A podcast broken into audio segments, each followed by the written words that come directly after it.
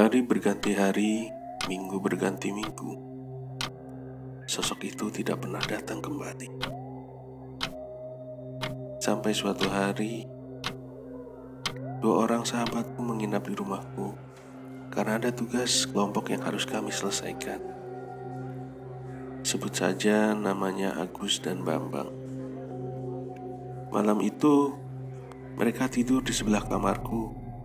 Kamar tersebut memang diperuntukkan untuk tamu. Keesokan paginya Bambang menghampiriku. Mencoba menceritakan sesuatu dengan rasa takut. Dia berkata, Semalam aku bermimpi ada sosok wanita yang mengganggu tidurku. Ku coba melawan. Kami beradu ilmu, katanya. Menurut pengakuannya, sahabatku Bambang ini mempunyai ilmu kanuragan. Perkelahian berlangsung sengit. Pertarungan itu selesai setelah ada yang memisahkan. Yang memisahkan sosok bapak-bapak tua yang sepertinya mengenal sosok wanita itu. Dengan penasaran ku coba bertanya. Seperti apa wujud wanita tersebut?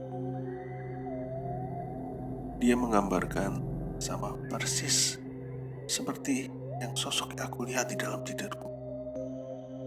Tapi Bambang ini melihat wujud manusia. Bukan siluet yang seperti kulit. Dia menggambarkan dengan jelas sosok wanita itu cantik dengan rambut yang seleher. Ketika Bambang menyebutkan ada sosok orang tua yang memisahkan mereka, aku teringat pernah bermimpi yang cukup seram. Di dalam mimpi itu, aku mengalami mimpi di dalam mimpi dan di dalam mimpi lagi. Tiga kali aku terbangun di mimpi yang ternyata aku masih bermimpi. Ya, memang sulit sekali untuk dijelaskan. Di dalam mimpi ada sosok wanita yang mengganggu. Dengan rasa takut sosok tersebut terus mengejarku dan tertawa. Dan itu terus berulang. Seolah-olah aku sudah bangun tetapi aku masih ada di dalam mimpi tersebut. Dan sosok wanita itu terus mengejar dan tertawa dengan senangnya. Sampai pada akhirnya aku mendengar suara laki-laki berkata, Hei, jangan ganggu. Seperti meminta sosok wanita tersebut untuk berhenti. Sosok laki-laki tersebut mencoba menarik tanganku sambil berkata, Sini bapak batu. Dengan segera aku raih tangan tersebut dan ya, aku langsung terbangun.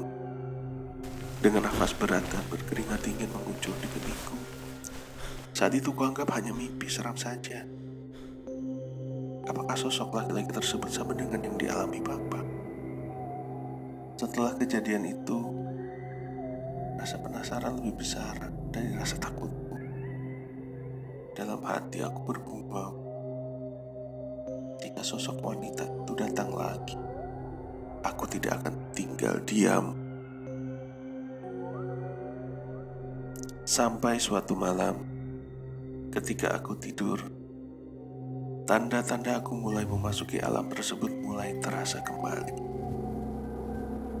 Dari angin yang berembus di telinga, selanjutnya tiba-tiba berhenti seperti di ruangan hampa udara, dan aku melihat ruang kamarku berubah warna menjadi hitam dan putih. Benar saja, tak beberapa lama sosok itu hadir dan sudah kembali duduk di atas perutku.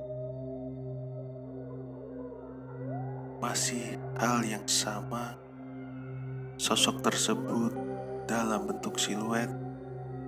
Aku mencoba memberanikan diri untuk bergerak.